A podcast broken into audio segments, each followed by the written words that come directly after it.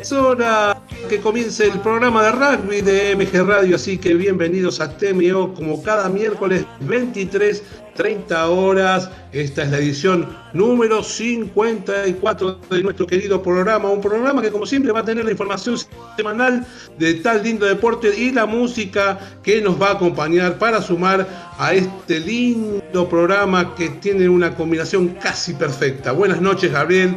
Buenas noches, oyentes, que si querés comunicarte lo puedes hacer a través del WhatsApp, que es el 1170 05 21 96. Otra forma es el botón de mensajes que tiene la app o por la página de la radio, que es mgradio.com.ar. Hoy la hacemos cortita la introducción, una semana muy esperada ya que vuelven a jugar los Pumas en la Argentina.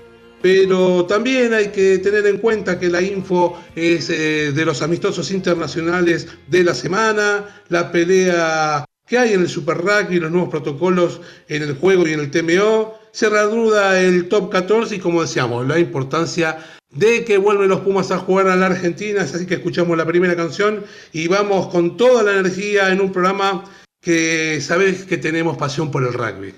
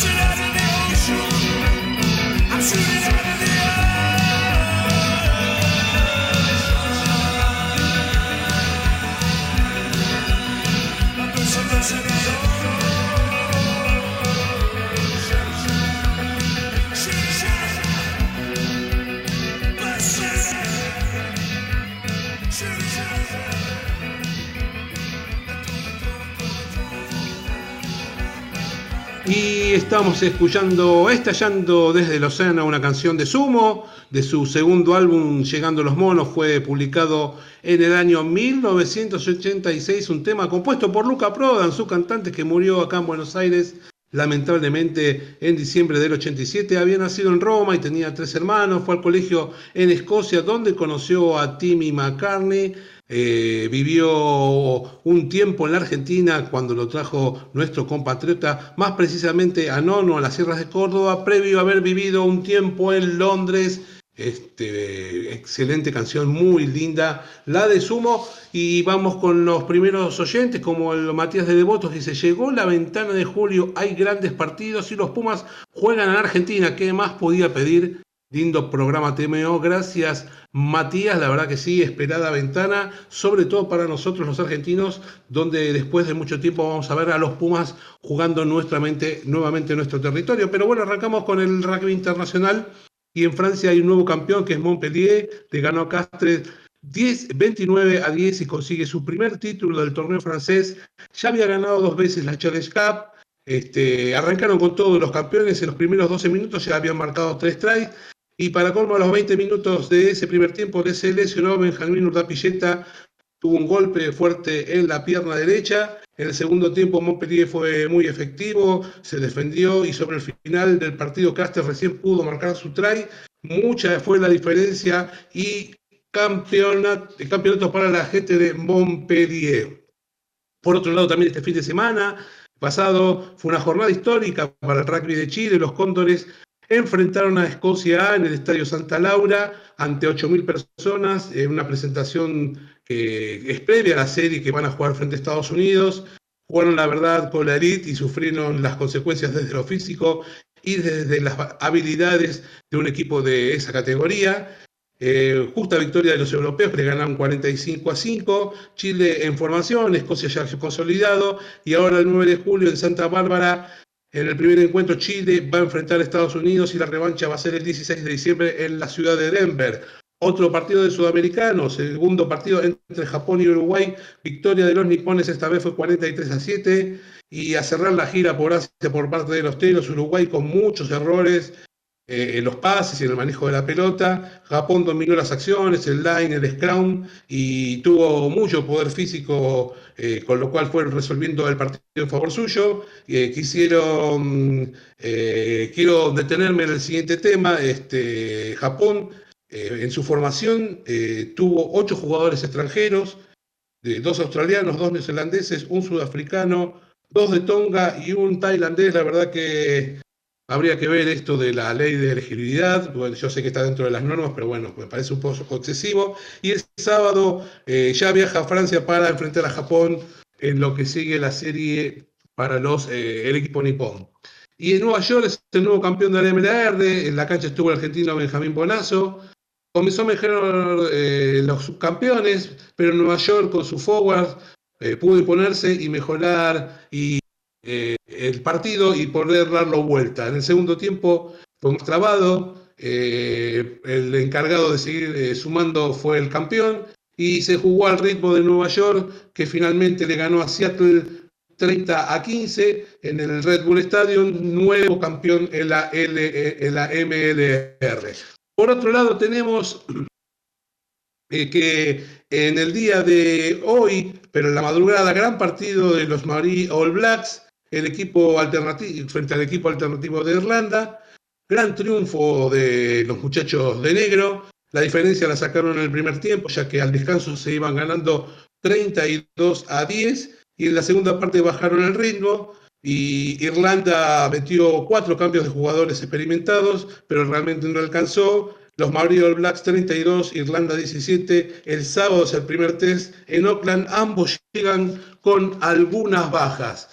Y al comienzo vendíamos el programa hablando de los protocolos, y hay nuevos protocolos, y si te gusta el rugby, escuchalo un poquito para saber y entender cómo viene la mano de ahora en más con respecto a este tema, que es importante, la verdad.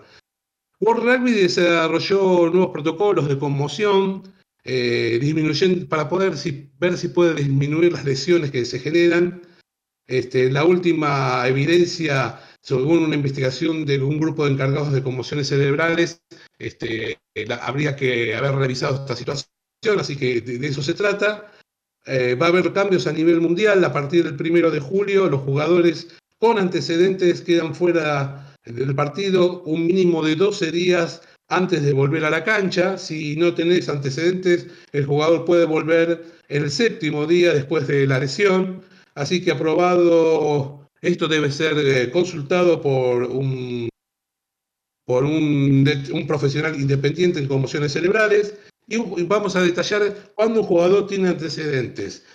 Pues cuando tuvo conmoción dentro de las 3 semanas anteriores, cuando tuvo 3 conmociones en el año, cuando tuvo 5 conmociones en su carrera, problemas psicológicos que sea difícil de diagnosticar tras la conmoción, un jugador que tardó más de 21 días para recuperarse de una conmoción, y síntomas obvios como lesiones en la cabeza, pérdida de conciencia, convulsiones, postura atónita, alteraciones de equilibrio, estar aturdido, confusión, cambios en el comportamiento y signos de psicomotrices. Así que a tener en cuenta esto, porque se pone ya en el próximo ventana de julio las nuevas normas de protocolo de conmoción, para ver si podemos generar menos lesiones en los jugadores de elite. Por otro lado, también World Rugby está buscando que el TMO tome sus decisiones más rápido y de forma más precisa, así que va a poner en práctica también nuevos protocolos con respecto a este tema. Se harán enmiendas para todas las competencias y los test match que se jueguen a partir también del 1 de julio, la cual el árbitro a cargo del TMO será revisor en nombre del referí para analizar las jugadas mientras sigue el partido, para hacerlo más dinámico. Por ejemplo, lo que se va a determinar es que con respecto a los puntos, si hay incidentes relativos, si un jugador está fuera o dentro del gol, lo va a hacer mientras siga el partido. Si el juego peligroso determina si hay play on o penal a los postes, si hay knock on o pase forward, decisiones sobre el touch para ver si la pelota está dentro o quién la sacó de la cancha, y si hay try y una posible infracción se revisará entre la patada a los palos y la salida para no obstaculizar la tarea del pateador. Bueno, hasta aquí la que tiene que ver toda la información del rugby internacional. Vamos con una segunda canción y cuando volvemos ya le metemos con todo al rugby nacional.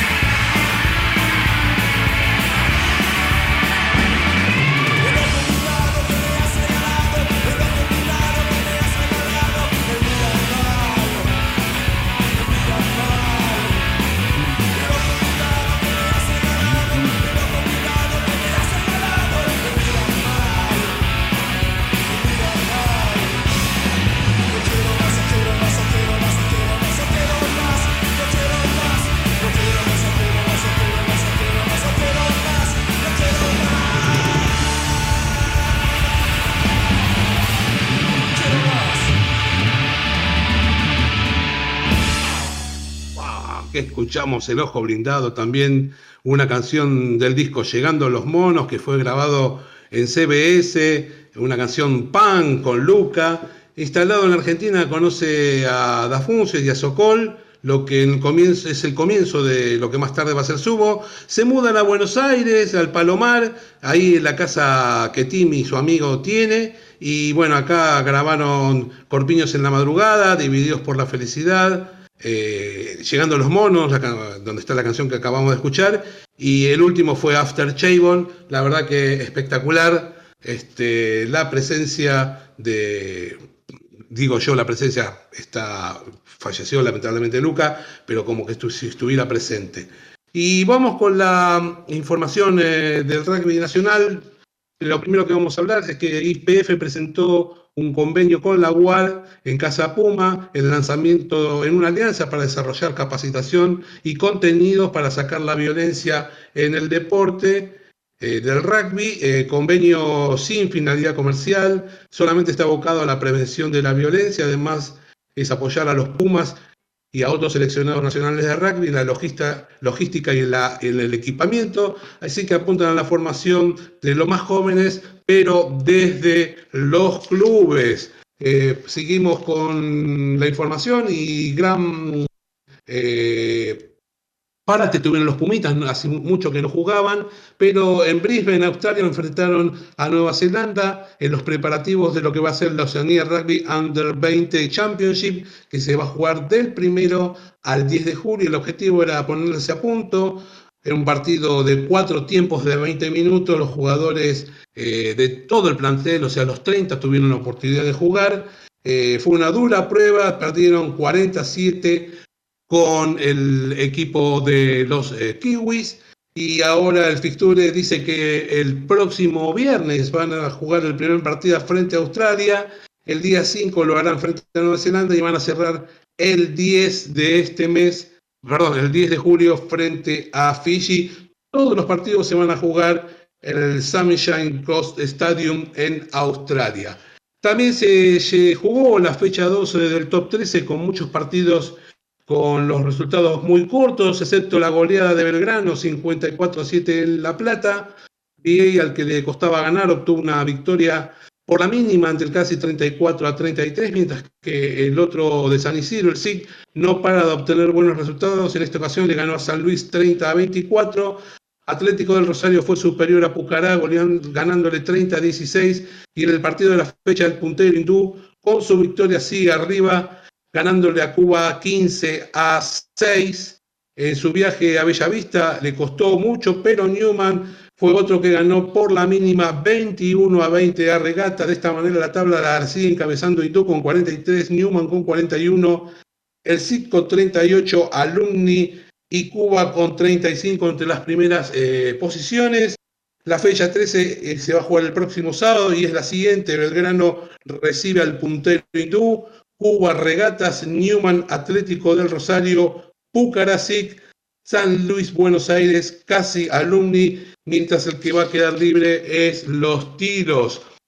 Por otro lado, también se jugó el campeonato de Primera A, pero la fecha 11, y La Plata sigue ganando y arriba de todo en la tabla. Triunfo sobre Mariano Moreno 32-16, los seguidores también ganaron, Champagnat 27-18 Deportiva Francesa, y San Silano de visitante le ganó a Olivos 17-12. El resto, Grupo Haití superó a San Carlos 25-24 y Tigre le ganó al que venía acelerando desde atrás, Pueyrredón 22-18. Banco de local le ganó a San Albano 26-22 y Los Matreros 28, San Patricio 23. La tabla la sigue encabezando y cada vez con más diferencia La Plata, que ahora tiene 50, Champagnat 42, San Silano 39, Pueyrredón 37, Curupatí 35 en las primeras posiciones. La próxima fecha también a jugarse el próximo sábado: Loma San Patricio, Los Matreros Olivos, San Silano Curupatí, San Carlos Banco,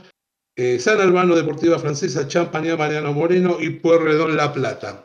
Para ir finalizando, bueno, el tema que del cual estuvimos hablando durante mucho tiempo, ya que los Pumas por suerte vuelven a jugar en la Argentina. No lo hacían desde hace casi 3 años y ahora tendrán 3 test match con Escocia, perdón. El domingo viajaron a Jujuy y será el primer partido como entrenador de Michael Cheika, como siempre lo venimos hablando en este último tiempo, arrancando un nuevo proceso. Después de 1056 días, para ser exactos, el último partido, los Pumas vuelven a jugar en Argentina, el último partido había sido frente a Sudáfrica en Salta. Ahora ya está todo listo y la vuelta para enfrentar a Escocia ahora en la ventana de julio, con 6 partidos que se van a jugar en nuestro país. Solamente uno va a ser en la ciudad de Buenos Aires, el resto van a ser en el interior del país. Como sabemos, Urdapilleta salió con un golpe en la pierna en la final del torneo francés, y en el día de ayer llegó a nuestro país y va a ser evaluado para ver cómo continúa su lesión, pero como sabían que iba a llegar sobre la hora, no iba a ser tenido en cuenta. De todas maneras, se lo convocó a Santiago Totomare, que fue llamado para sumarse al plantel. En la apertura dicen que no es reemplazo, pero va a estar dentro del equipo y va a estar entrenando con el resto del seleccionado nacional. Así que vamos a ver qué sucede con Urdapilleta, si va a poder jugar alguno de los partidos frente a Escocia.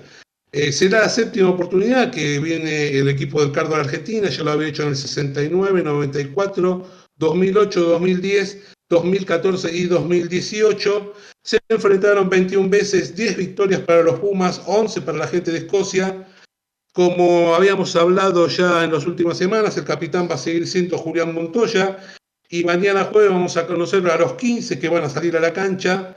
Las preguntas, bueno, son muchas, pero bueno, vamos a ver cuáles van a ser los cambios, si habrá oportunidad para los nuevos, como por ejemplo para Gallo, que apunta a ser un gran pilar de los Pumas de acá al futuro, quién va a ser la pareja de medios, si va a jugar Sánchez como titular, teniendo en cuenta que Urdapilleta no va a ser considerado en este primer partido, quiénes van a ser los centros, las primeras líneas. La verdad que hay mucha incógnita para ver quiénes van a ser los 15 que van a entrar a la cancha el próximo sábado en Jujuy.